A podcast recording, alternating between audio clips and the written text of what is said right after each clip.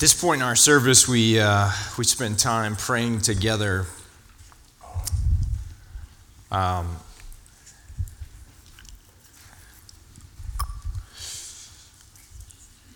uh, right right before I went to bed on uh, Tuesday, May twenty-fourth, I uh, saw the news for the first time, and um, I had to shut it off because I needed to go to bed, and I couldn't do that right then. And um, so I woke up the next morning early to, to go to the gym like I always do, and read a little bit of what had happened in Valde, Texas. And um, I said, I can't do this right, right now. And um, so I went to the gym and I came home, and my kids need to go to school. And so um, I, I said goodbye to my four kids. Um, and I um, went inside and I got in the shower because I stank from working out. And I just lost it. Um,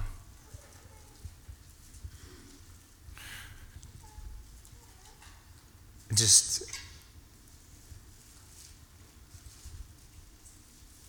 the horror of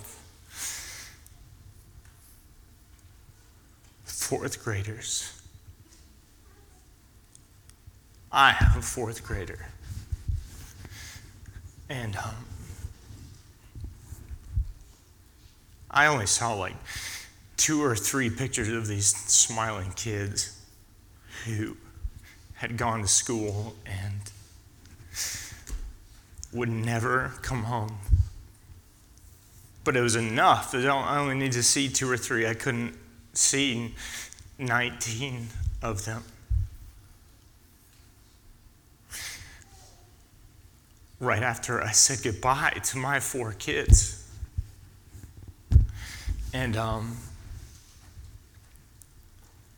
I cried for them, and I cried for every kid that survived that, that is never, ever going to be able to forget what happened in their classroom, what happened in their school.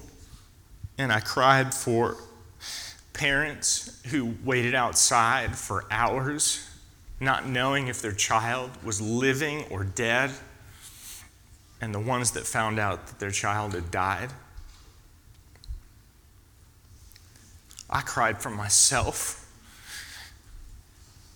because I have to send my kids to school every day, and I may be crazy, but I'm half a mile from my most of my kids' elementary school. And I live in a world where I heard, when I hear sirens sometimes, I'm worried they're going to my kids' school. Because I know that the people of Valde and Sandy Hook feel the same way that I do. That could never happen here. And it did. And I cried because I was so angry that um, this is the world that we live in. Uh,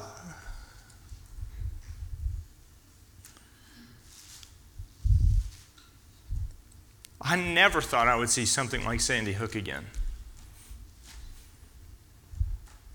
And there's the Parkland shooting, and then there's this one.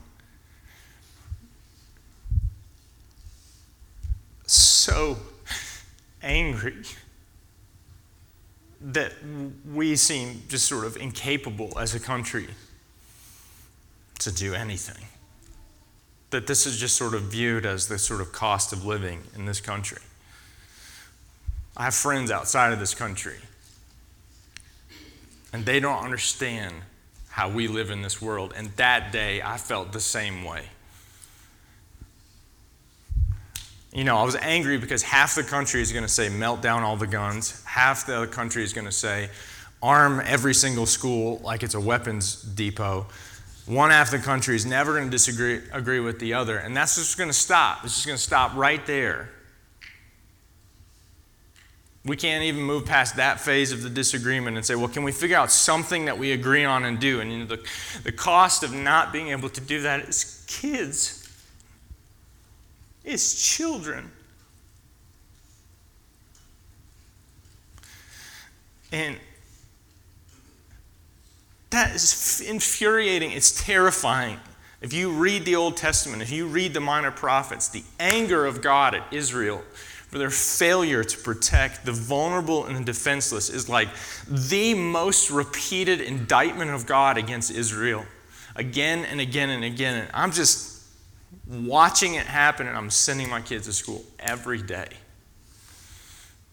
hoping to God that they won't be the next ones. And I, I don't know what to do. I can't tell. I don't have any, like, political solutions f- for you. I'm, I'm not a constitutional rights scholar, or, or I don't know any of that stuff. All I'm just saying as a parent is, are we just going to keep doing this?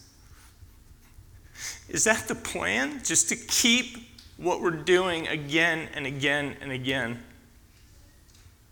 These are kids. My youngest child will enter kindergarten in the fall. I will have three kids at W D Elementary and one child at Owen High School. And honestly, my thought was, I have, I have thirteen more years of wondering if my kids are going to be okay. And sometimes I just don't know if I can do it. I don't know what to do. But I do know we have to pray. I would love to figure out what the action is beyond prayer. I can't figure that out. But I do know we have to pray. And I, I don't, honestly don't know the words to pray. The only thing I could pray in the shower was just noises, just crying, and asking God how long. So this morning we're going to pray using the help of other people. We're going to pray this liturgy for national tragedy. It is call and response, and it's helpful. Pre-written prayers are helpful when you don't have the words. I don't have the appropriate words. So I'm going to read portions of this, and, and you're invited to respond in prayer with these bolded and underlined portions. This is from uh, Every Moment Holy, Volume two. Um, these two books of prayers are extraordinarily helpful, not just for terribly difficult things, but also wonderful and mundane things. Would you join me in prayer?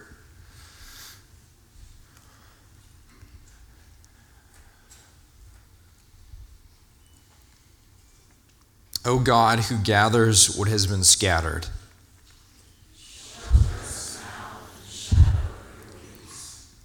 O Christ, who binds our wounds,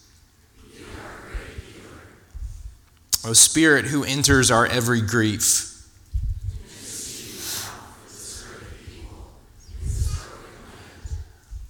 be present in the midst of this far-reaching pain, O Lord, for we are reeling again at news of another loss of life that touches us all, news of flourishing diminished, of individuals harmed, of pain imposed, not only upon victims and their families who bear now the immediate brunt of it, but also upon our nation, for we are connected as a people, and this hurt, this grief touches us all.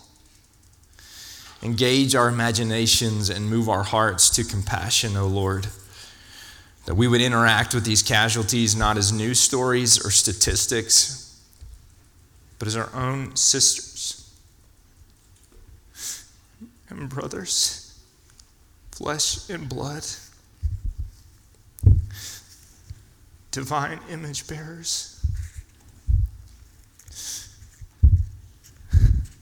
irreplaceable individuals whose losses will leave gaping holes in homes, friendships, workplaces, churches, schools, organizations, and neighborhoods.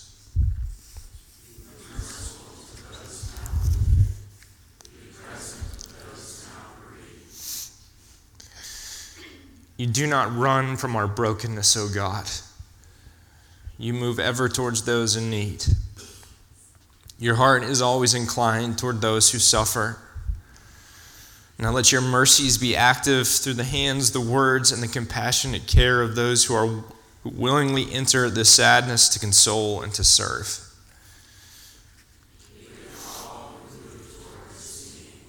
The helpers, the counselors, the first responders, those who offer aid and protection, the pastors and intercessors, those who meet immediate practical needs, those who seek to heal physical wounds, and those who come after to carry on the long, hard work of rebuilding families and hearts and lives and community.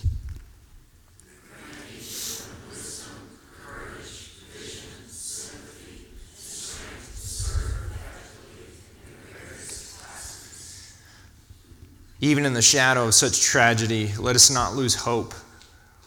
Give us eyes to see the rapid movements of mercy rushing to fill these newly wounded spaces.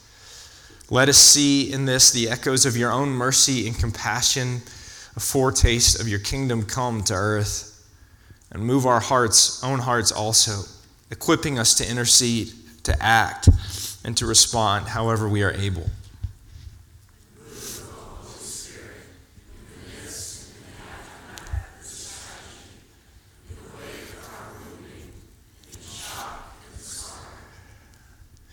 Arrest the hearts and stay the hands of any who even now might be plotting further evil and violence against others, O Christ. You once brooded over the formless chaos of ancient waters and brought forth the order and flourishing of creation. Do so again, O Spirit of God. From the chaos of this tragedy, call forth new life and order and flourishing. Take even what our adversary might have meant for evil, and from it bring forth eternal good. You alone have strength to carry this people. You alone have wisdom and power to heal the wounds of a nation. You alone have compassion enough to enter our widespread grief and turn it to hope. Amen. Amen. Um, we did want to remind everybody, because um, we haven't said it in a while, that upstairs um, there's a uh, nursing mom's parents room. Uh, if you've got kids that stay with you, that's great. And if they're sort of losing their mind, which happens, um, you don't have to just exit completely. You can go up these stairs up here, and there's a T V up there with some seats so that its live feed is run up there. Um, also, at the um, at some point at the end today, Claire, where are you? There's Claire. Um, we put in an email uh, earlier this week that Claire is helping with a um, an effort to make uh, wigs for childhood cancer patients. And Claire does hair. Uh, she's involved in the making of these wigs, and they're having an event coming up soon. And if you'd like more information about that, she's going to be out here in the back with some flyers, some information. She's also going to be selling some raffle tickets to do fundraising for things like that. Um, you should check that out uh, with her. And the last thing that I wanted to, to uh, update you on is uh, you're going to hear next week about, and you're going to see things around you about, we're going to really start talking regularly about what we're trying to do in this space for our building. Um, we're trying to do about seventy thousand dollars worth of renovations and changes here. As you walked in, you might have noticed there's different colors of carpet on the floor. And um, as more kids come in, you might notice that seats are hard to come by and find.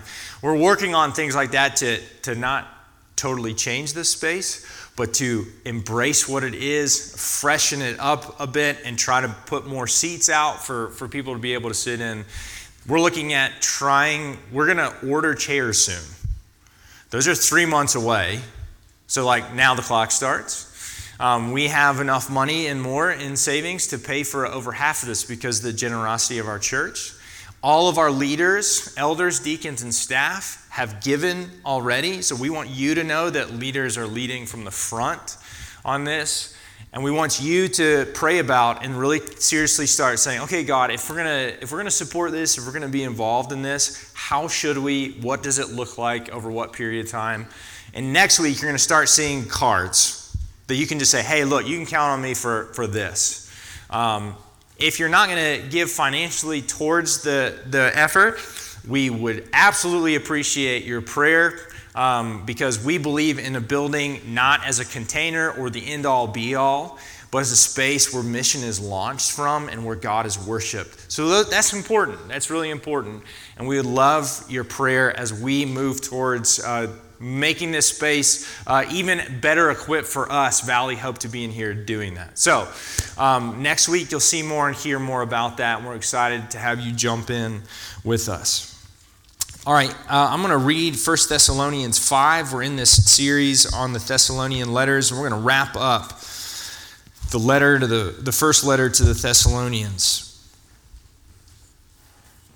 If you'd like a print Bible, there is one near you. Just look around uh, to, on the backs of the pews or underneath, and you should find one there.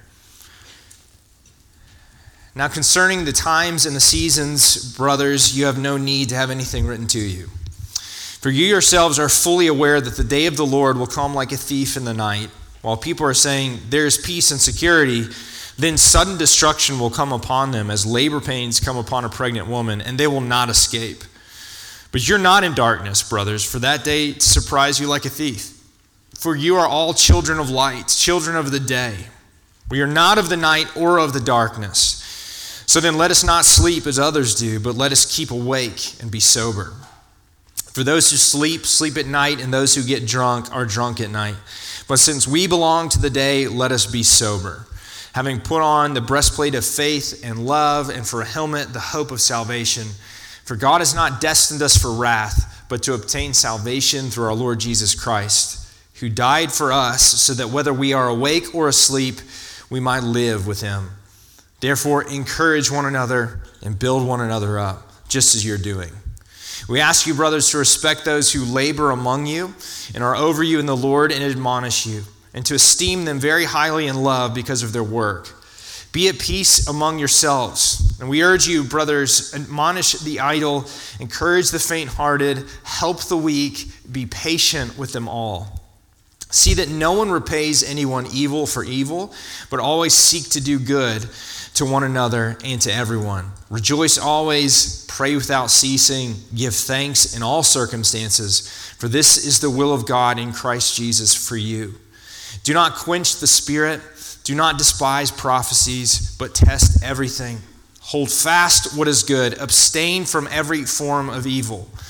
Now may the God of peace himself sanctify you completely, and may your whole spirit and soul and body be kept plain, be kept blameless at the coming of our Lord Jesus Christ. He who calls you is faithful. He will surely do it. Brothers, pray for us. Greet all the brothers with a holy kiss. I put you under oath before the Lord to have this letter read to all the brothers. The grace of our Lord Jesus Christ be with you. Let me pray for us. Father, we thank you for your word. We thank you that it's living and active, bearing your own authority for our lives. And God, we pray that your spirit would illuminate these words for us, that our eyes would truly see, that our ears would truly hear, that our hearts would receive, be shaped and formed, that we might be lovers of you more faithfully and truly, that all might see and know you, and Jesus might be glorified. It is in his name that we pray. Amen. The focus uh, this morning is on this verse, greet all the brothers with the holy kiss. No, I'm kidding. Not good. Under-exposited verse, for sure. Um, but we'll be looking at the entirety of this chapter and what Paul is talking about here. Uh, the Thessalonian church has uh, had some questions about the return of Jesus. We talked about some of those questions previously uh, in weeks prior. Now, one of the most pressing kinds of questions that they are asking, which is completely understandable, when, how is he coming? And Paul says, uh, he establishes this sort of metaphor, this visual imagery that, for one, we don't know when. So he he says, I'm not even going to get into this. You already know the answer to this because apparently he's already taught this in person with them. We also have the words of Jesus in the Gospels who say the time is unknown and we don't know when the day or the hour is. So Paul said, I'm not even going to touch that, but I'll tell you what it's going to be like when it does come. It's going to be surprising. It's going to be sudden. It's going to happen, as it were, in the middle of the night for some people. It's going to be while they're sleeping. It's going to be like labor that happens in the middle of the night, which is always seemed like what happened for us in our family. You go to bed, and that's when the contractions start. That's my understanding. I did not personally experience those. Paul says the coming of Jesus is going to be like that, a sudden onset of, of pain and judgment for some people. But he says, but for you, it's not like that. You won't be like the ones in the night. You will not be ones who are asleep. You will not be ones who are uh, have lost yourselves in drunkenness. You are people of the day. You are people of the light. And so you will be ready, and you should live that way. You should live like people who are perpetually ready. And he says, you shouldn't be afraid. That's one of the dominant themes that we've seen as Paul discusses this issue of what the end will be like. And that's important to remember as we move into Second Thessalonians, as we maybe ourselves are asking these questions. When, how long is this going to be? For many people, this question of Jesus coming back and returning is a question loaded with fear. But Paul says for the people of God, for Jesus' people, this is not a scary question. You should not be afraid, because God has not appointed to you a destiny of wrath. He has instead obtained for you a salvation. And so you can look forward to the day of the Lord with anticipation and with joy. He uses the language from the Old Testament of the day of the Lord, which is the revealing of God's judgment on the evil that is in the world. He speaks about Jesus coming to judge. There's a judgment that is coming. And the language of the day of the Lord in the Old Testament, it, it toggles back and forth between this good news, bad news situation. And on the one hand, God is going to reveal judgment on all that is evil in the world. We today, as we've just prayed about and talked about, we are imminently aware of the evil in the world that God should judge, that we want him to judge. Now, the word in the day of the Lord in the Old Testament also warned Israel, like, hey, maybe don't be so excited about the day of the Lord, Israel, because God's going to judge all the evil, including yours.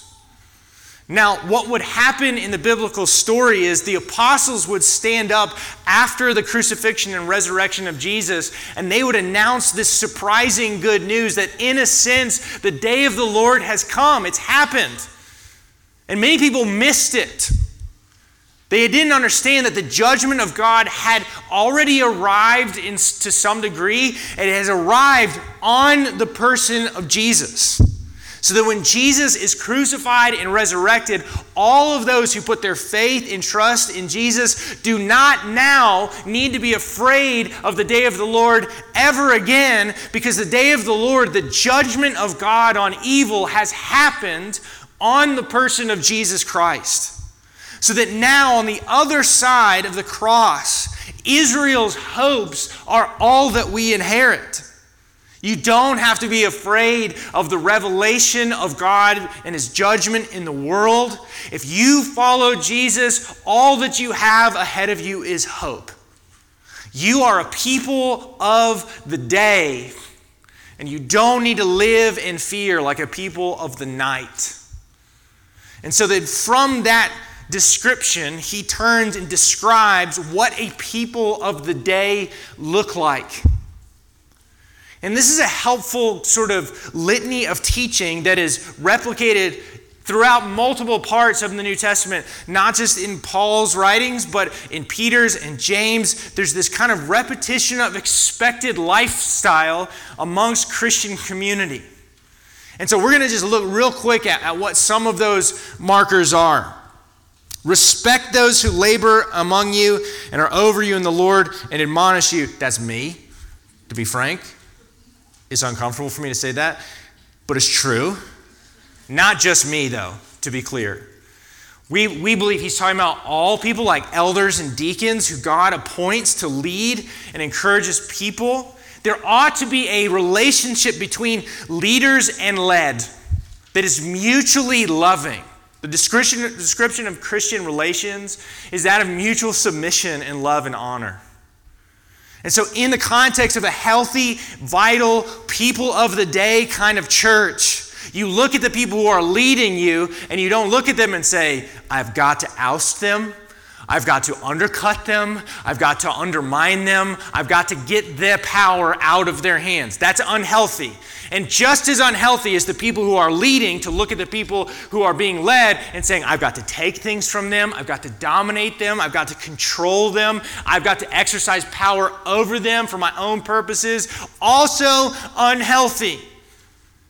These kinds of relationships throughout the New Testament are described as relationships of service, of love and honor for the health of the whole church of God.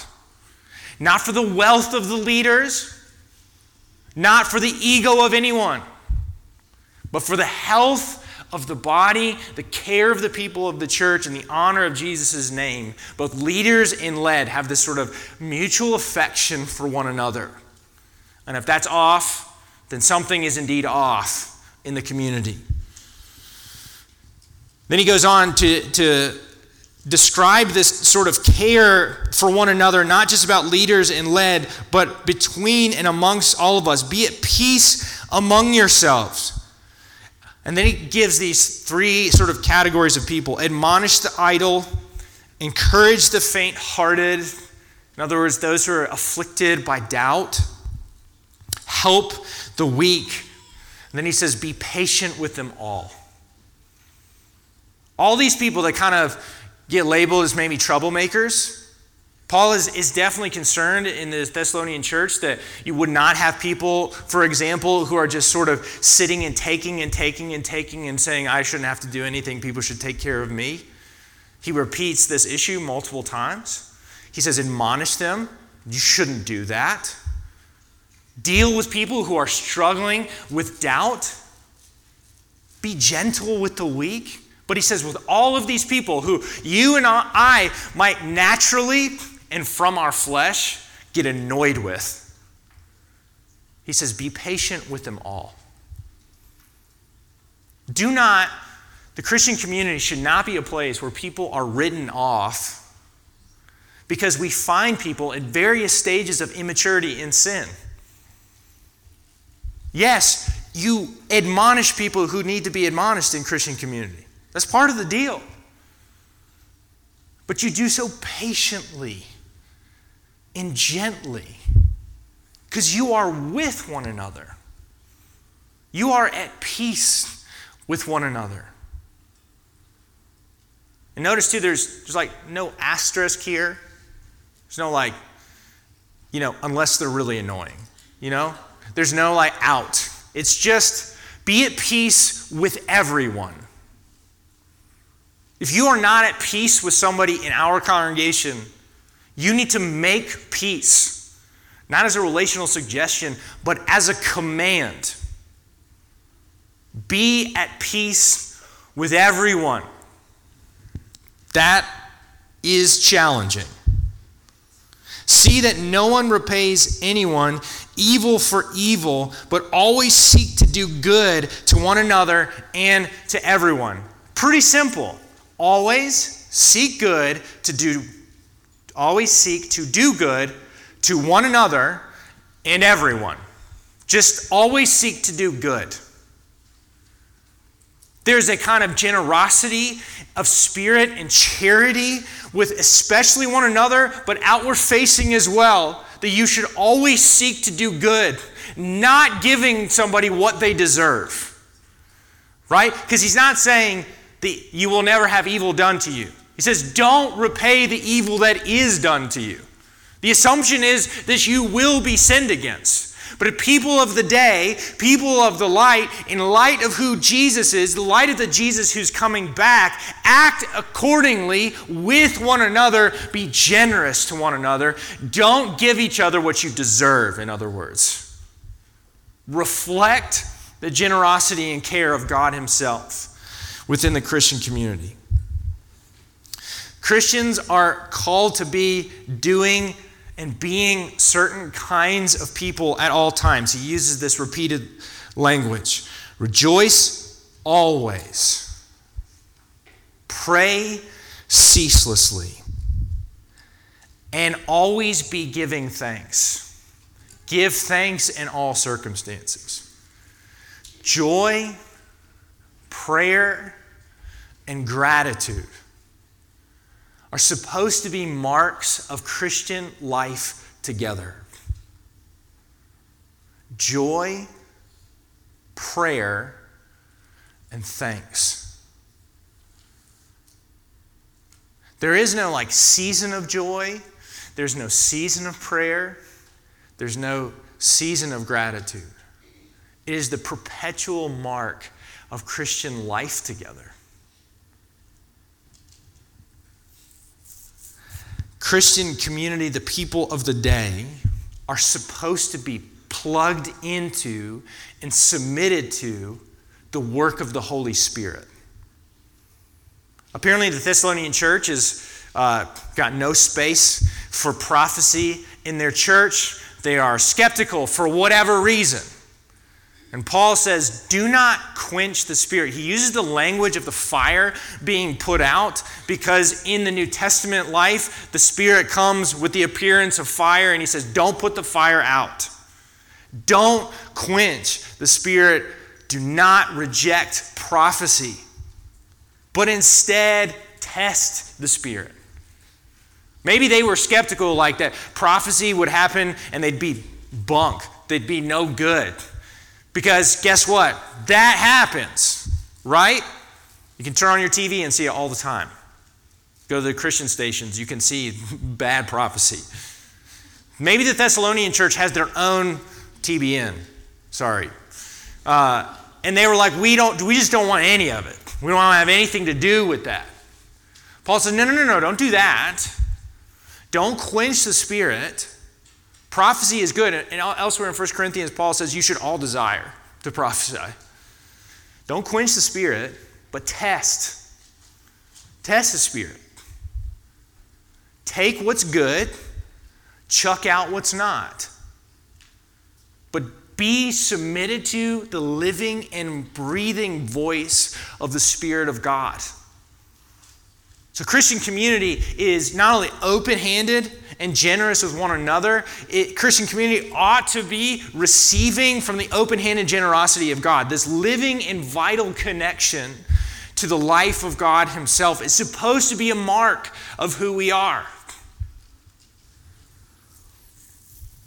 He says, God will sanctify you completely, your whole self, all that is visible in you and invisible.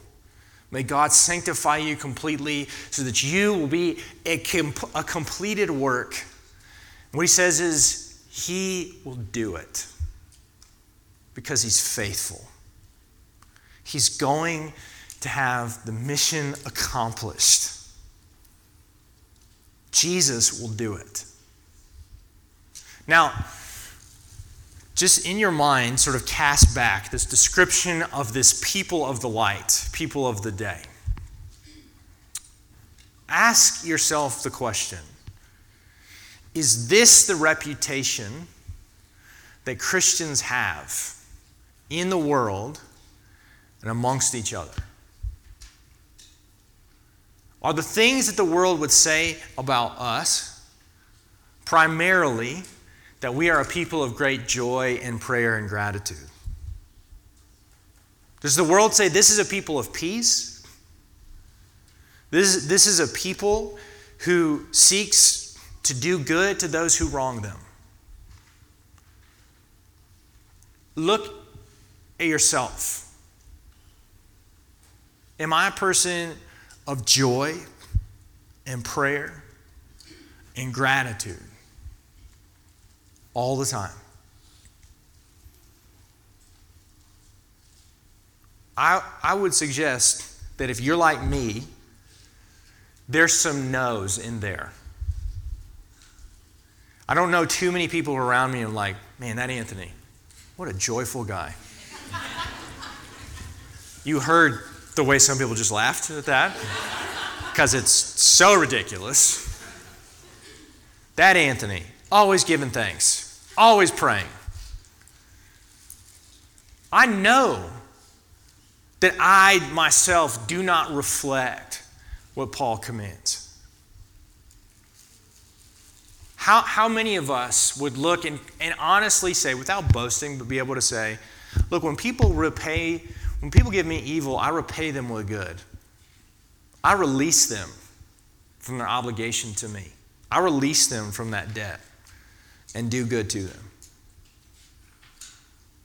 How many of us would, would look at the state of our church and churches in general and say, you know what people in the valley think about us? That we keep short accounts and we seek to be at peace. Do you think that, do you think that that's the perception of who we are? I would say largely no. That in many respects, most people's perception of, of the church is almost on every account the opposite of what this description is. Look, some of that's a P R problem, right? Some people are just keen to find out every single bad example and they don't hear any of the good, good examples. That happens for sure. But in many ways and many times, that bad reputation is earned. And that is a problem. Because this Christian community here at Valley Hope and at every Christian community gathering is supposed to be a demonstration of the first part. Because we are a people of the light, because we know Jesus, because we are a people not destined for wrath, but for whom God has obtained a salvation through the death and resurrection of Jesus, because of our expectation that that Jesus is the king over the whole world, that he has everything firmly in his grasp, because that's true, this is how we act. So diagnostically, we work backwards. Is the evidence of bad behavior then evidence of something deep in our hearts which we do not trust? I think that's often true of me. I am often not a grateful person.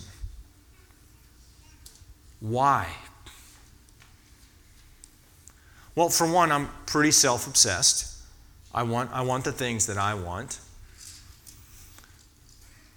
I very easily believe that the things I have, I have earned and I deserve. That it is not the Lord Jesus who's in charge and has given me those gifts. It is I who have taken what I deserve. And when I am too busy worrying about what will be, I am, in fact, saying, I am the master of my own destiny. How do I control the outcomes that I deserve? And when, I obs- when I'm obsessed by those worryings and anxieties, there's no room for gratitude.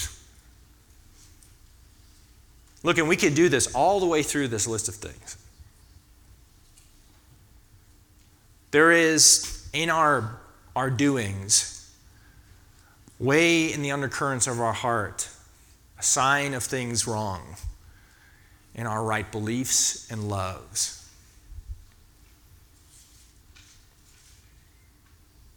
We ought to fix our eyes on what Paul directs our attention to. What God wants with his people, with me, with you, and with us, is to be with us. I'm too busy looking at myself, pursuing my own ends, holding account against other people, repaying other people with evil for the evil they've done to me, distracted in every way from this truth that he says in verse ten. Jesus died for us so that whether we are awake or asleep, we might live with him. The alternative way of life does not work if your ambition is purely to be a good person.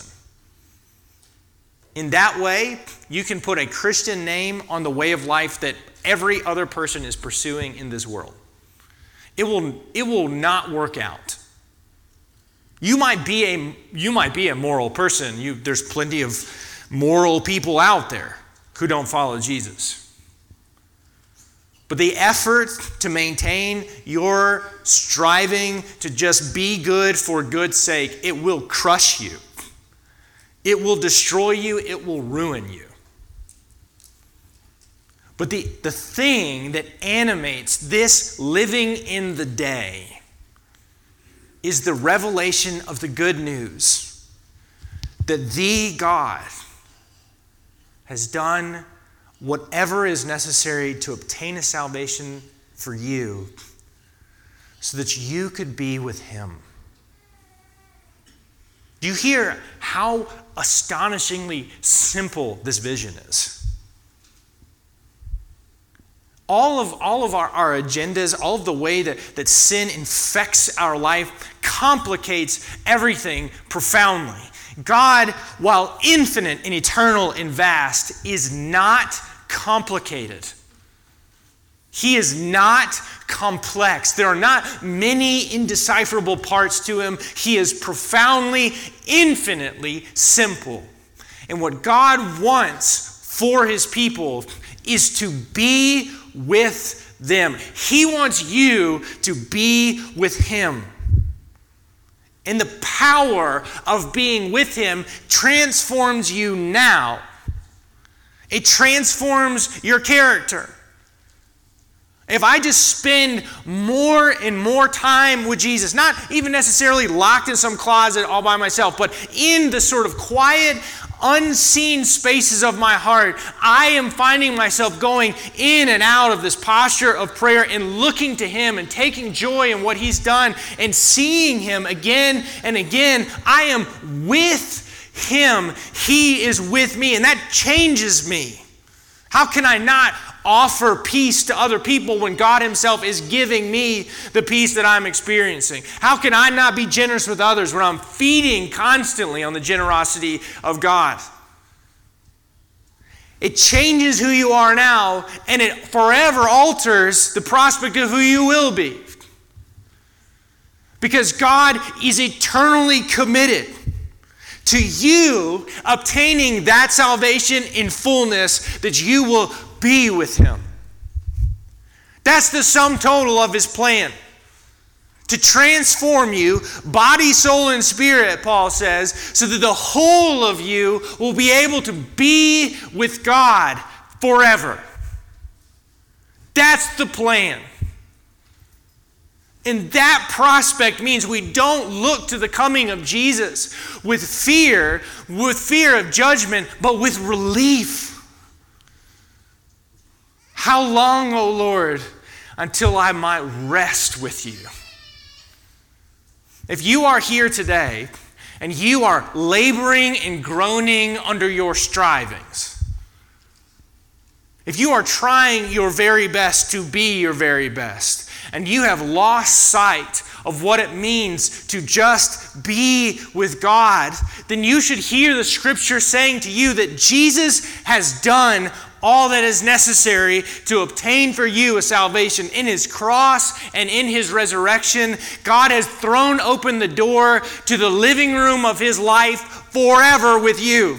You don't have to stand on the outside of the hallway and ask, might I come in and see the Father? The answer is yes, forever, indefinitely, in perpetuity, infinitely, and eternally. You can come in without rising to the standard of a good enough behavior. You never had it anyway. That's why Jesus did this thing for you. So if you've been weighted down, heavy laden, buried under the whole magnitude of your guilt, let it go. Lay it down. And let Jesus usher you in to what he did for you, because he loves you. And if you are realizing that, maybe you've gotten all your theology in a line. You could pass a theology test pretty good, but you are not a peaceful, spirit-submitted, joyful, prayerful, gracious person. The correction begins where you started. Come be with Jesus. Don't just pass your theology test. It doesn't say here in verse ten that he did all of this so that you could answer all the right theology questions. He said he did what he did to be with you. So lay down all the pride that you might have in your good theology and go be with Jesus. And let him transform you by the day-by-day exposure to the abundance of his life. And if you are realizing today that if God was revealed, if judgment did indeed come, it is fear that you face, because the day of the Lord has not yet come for you. Then you need to hear what Paul is saying. You can face the day of the Lord on your own two feet without Jesus. Or you can face the day of the Lord knowing that it has been delivered in your past so that you might know what the future looks like. If you are approaching life all by yourself, judgment is coming. And for you, like everyone else who would face that day by themselves, the prognosis is not good. But God wants for you not to face that day with fear. What God wants for you is to face that day with hope, with joy, with peace. Today, you must put your faith in Jesus. Let him win the day for you and deliver to you what he has already done. Come trust in Jesus and in no one else. And God will surely do the thing that you've accomplished, because he, as Paul says, is faithful to do it. Let me pray for us. Father, we thank you for your great love and faithfulness to us. God, we thank you that we can be people of the day, and that uh, you've chosen people like us to be dragged into the daytime and not be afraid of the suddenness of your coming. Not because we're so good, not because we already look like these daytime people, but because you have chosen to do mercy to us, to be kind to us. And Father, I pray that the truth of that will beckon us. God, if we have been caught in a life that is all about ourselves, that does not look as is described here and elsewhere in your word, God, we, we want to turn around and we want to leave that way of life. We want to be charitable with one another. We want to be peace-driven people. We want to be people of joy and gratitude and prayer. God, I pray that you would help us to be dissatisfied with life as we have known it and instead be re in love with you in the life that you bring. And Father, I pray for those who are here today who want nothing to do with you, who would rather face judgment on their own, hope that some people are judged for some things, but themselves are afraid of being judged for anything. And God, I pray that they would see you standing there, the righteous and true judge, who will judge all the wickedness of, of this world, and who has at the same time extended to them a hand of mercy. God, I pray that they would respond to it, they would respond to you. And they would turn and extend the response of their lives, their trust in you. Father, we thank you for your great love for us. It is our great hope now and forever. It's in Jesus' name that we pray. Amen.